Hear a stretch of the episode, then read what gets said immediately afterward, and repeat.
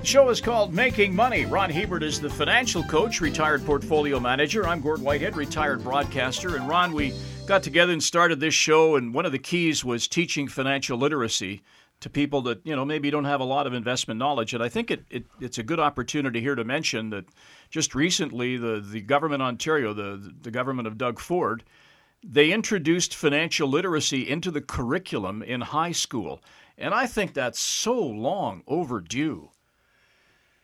You know, I've over the years been invited into many high schools and junior high schools to teach uh, financial literacy. And when you ask the question, who knows what a mortgage is? You ask the question is, do you know how to set up a bank account? You ask the question, do you know what a savings account is? Do you know how to write a check? Um, do you have any idea um, TFSAs or RSPs or, or anything. Yeah. And you just get the blank stares. You know, most of them, their one transaction they get every week is going to their folks and holding out their hand and for asking for money. Yeah. And they stick it in their pocket and then it's gone. So you, you made a point uh, when we were talking off air that I thought was uh, very profound. That the probably the most important thing they don't teach is how to handle debt. Yeah, I, I, oh, I you know, I, am just thinking of our two sons uh, who actually manage their financial houses very wisely, because that's been pounding at them, you know, since they were youngsters that you do not want to accrue debt. The one thing you want to have off your books is debt. And you know, making money is one thing, but not owing money is a huge part of that strategy of going forward.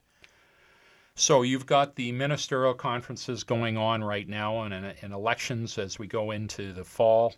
And you wonder th- that there's so much divisiveness going on politically across Canada that one of the things that everybody could be doing right now is copying what Ontario is doing and starting financial literacy in schools. Because as, as you mentioned off air, this could be a real problem for these guys because if kids learned and got financial literacy and knew how bad debt was, they'd be in, informed voters. And that could be very difficult when these guys get to be voting age because they'd be discerning investors and maybe they wouldn't give politicians the long leash to take on the levels of debt that they have. Yeah, because we all know that it doesn't matter what level of government you're talking about, whether it be municipal, provincial, or federal. I mean, debt is a huge problem. And we're all paying for it as taxpayers, and our, our youngsters are going to be paying for it for decades to come. So understanding the concept of debt, I think, is key. So kudos again to the Ford government for stepping up and saying, "Hey, we got to start teaching our young people young people how money works and how to accrue money and how to keep from running up debt. I, th- I think that's just a terrific move. And that's not a political statement. I think it's just a great general good human statement that you're teaching people how to work with money. Let's what? talk a little bit about part three here. Investors who are little investors, maybe we're talking about some of these youngsters who start getting tips in school and I think, well, I'm going to start buying some stocks. What are the advantages that the individual investor has over the financial institutions?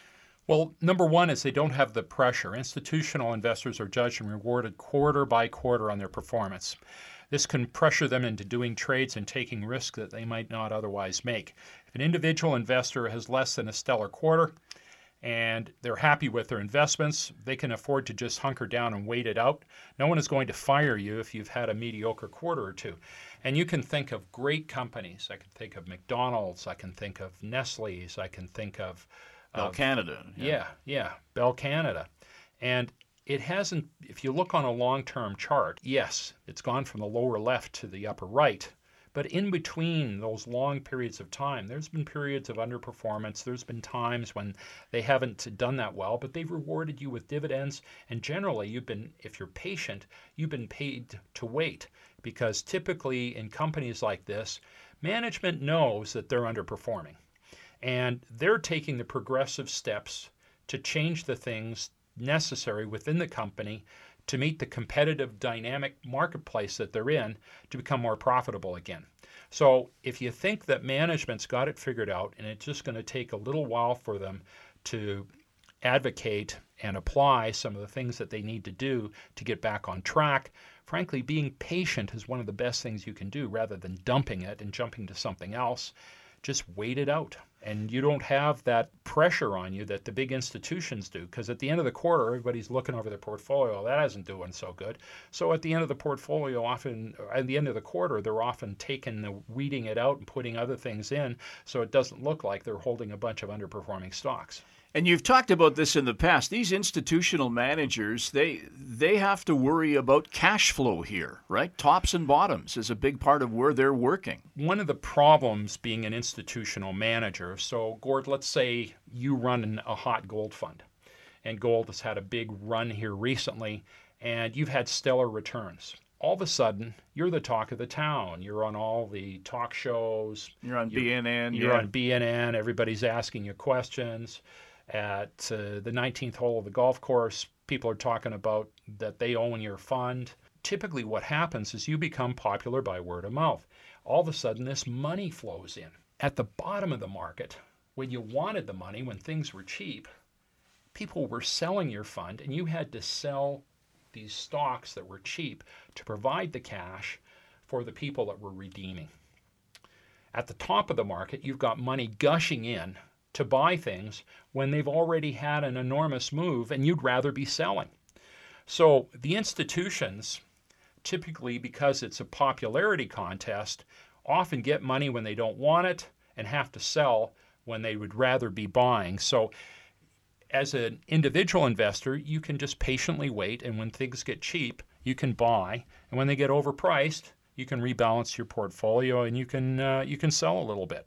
So you can buy and hold too as an individual investor. You can hold for the long term where where institutional managers they got to keep rolling this stuff over, don't they, to make to, to make things look good.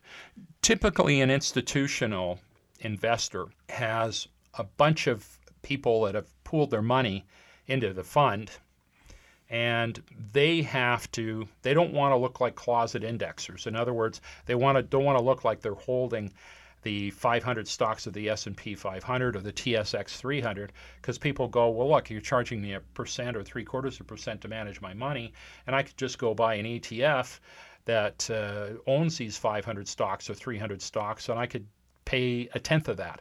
So typically, the impetus on them is to uh, show their value is by moving things around and buying and selling. And frankly, for most of us, we just don't need to do that. Okay, let's talk a little bit about uh, dividends. This is something that uh, we've harped on. And if you buy a good quality stock that pays a decent dividend and you sit and you just let it do its magic of compounding, there is such a narrow subset of companies that have consistently increased their dividends. And less than 3% of all publicly listed companies in the US have increased their dividends every year for the last decade and 0.2% have increased their dividend every year for the last 50 years.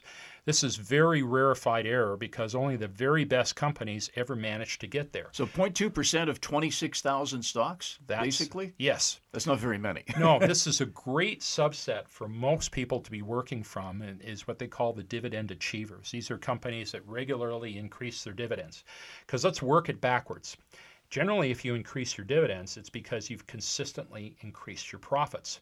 And if you've consistently increased your profits, it means you've also increased regularly your sales. Your sales have gone up, your profits have gone up, so your dividends can go up.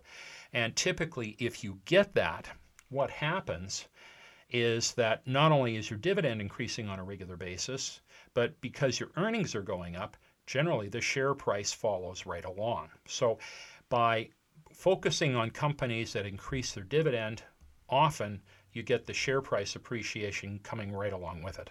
And the other thing about when you're focusing on dividends, you aren't you aren't pressured to chase capital gains, correct? You're not pressured to chase capital gains and people don't realize how important dividends are in total return.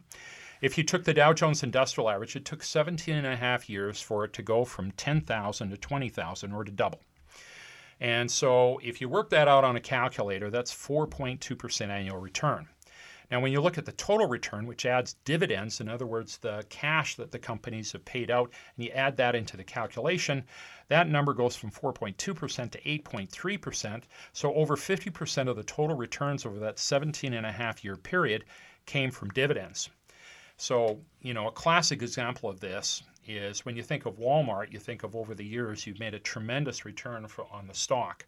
But if you put $1,000 in Walmart in 1977 till 40 years later, the generation of just dividends off that initial $1,000 would have been 259,000. So we're not talking about the capital appreciation of the shares going up. We're just talking about the cash that's been generated from the company that's been paid to you. That's remarkable.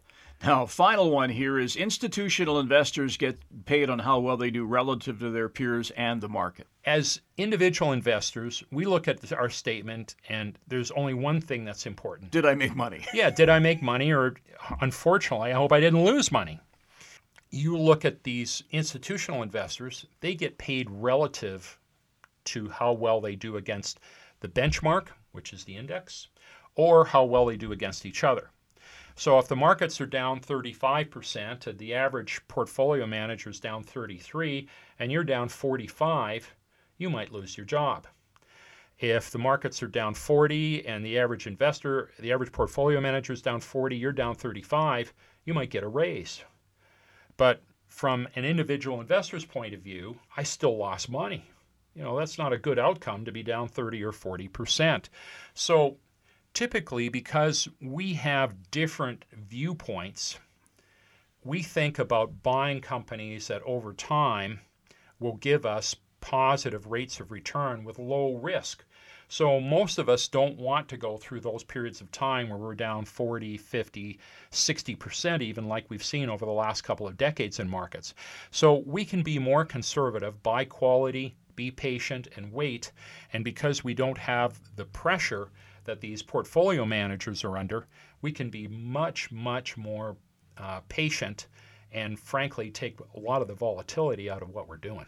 Well, you and I have known each other for a lot of years, and, and I've heard some great stories from you over the years about different people that you that you've worked with, and, and you have one story about one lady in particular that's sort of an, an example of the individual investor being successful. Yeah, and she came to the table with no formal education, she came to the table with a very limited mastery of the English language. And still, with just applying common sense and patience and time and buying quality, she amassed an enormous portfolio. Now, this lady, her and her husband escaped from communist China in the 1950s. They went to Hong Kong, and then they obtained a visa to move to Canada. They came to Alberta and they set up a small janitor business in which the entire family worked at. And of course, they had four girls. Shortly after they arrived, her husband died, and that left her to run the business and look after the four young daughters. Now, this would normally be tough for someone that had a command of the English language, but she only knew a smattering of English. And moving forward 40 years, this woman owned her own home, had put her four girls through university, and had, at the time in the early 80s, an $800,000 stock portfolio, which at the time that's a lot of money today. A lot yeah. of money. Yeah. So she bought all her. Uh, she brought in her share certificates in a shopping bag with her daughter, who acted tra- as translator because the lady was starting to get frail. And so she set it on my desk and promptly started pulling out of this bag, and I think it was an old Woodward shopping bag, and piling my desk up with shares of Bell Canada, Enbridge, TransCanada, CP, Canadian Utilities, TransAlta, Labatt, Seagram's, Imperial Oil, and virtually every other dividend paying blue chip in Canada. And she started buying a few shares at a time and dividend reinvesting. And over time, by just focusing on household names, things that she used all the time, buying them and reinvesting the dividends, she developed a monster portfolio. So these are kind of skills that aren't really very fashionable anymore doing something like that, right? Oh, exactly. And it's not like you have to have a PhD in finance to do it. Look at what this lady did with a portfolio that was a stellar portfolio and and frankly, she had no education and she couldn't even speak English. And look what she was able to do by just using common sense. And the last thing I want to mention is that it's been inevitably the pull has been to trade more and trade more and trade more. And if you go back to the 1940s, the average portfolio turned over once every seven years. By the crash of 1987, people had gotten more active, and that figure dropped by two, to two years. Presently, the average investor holding period, and that's the amount of time they actually have the stock in their portfolio, is only five days. That means that's unbelievable. Yeah, that means that you're turning your portfolio over 73 times per year. How can you even keep track of all the things that you're buying and you're selling? And if the stock doesn't produce gains immediately, it's discarded. So it's, it's almost like becoming a gambling addiction where you turn over faster and faster and more and more and more and more and more, and you're just not letting patience and quality work for you. And that's a game that, frankly, you just can't compete with the, the big institutions if you want to do. So remember that research market timing and trying to identify winners, we've shown conclusively that's a very, very hard thing to do. These are the big guns in the institutional manager's playbook. And what you and me and Joe and Jane Average can bring to the table is patience with a focus on quality and dividend growth.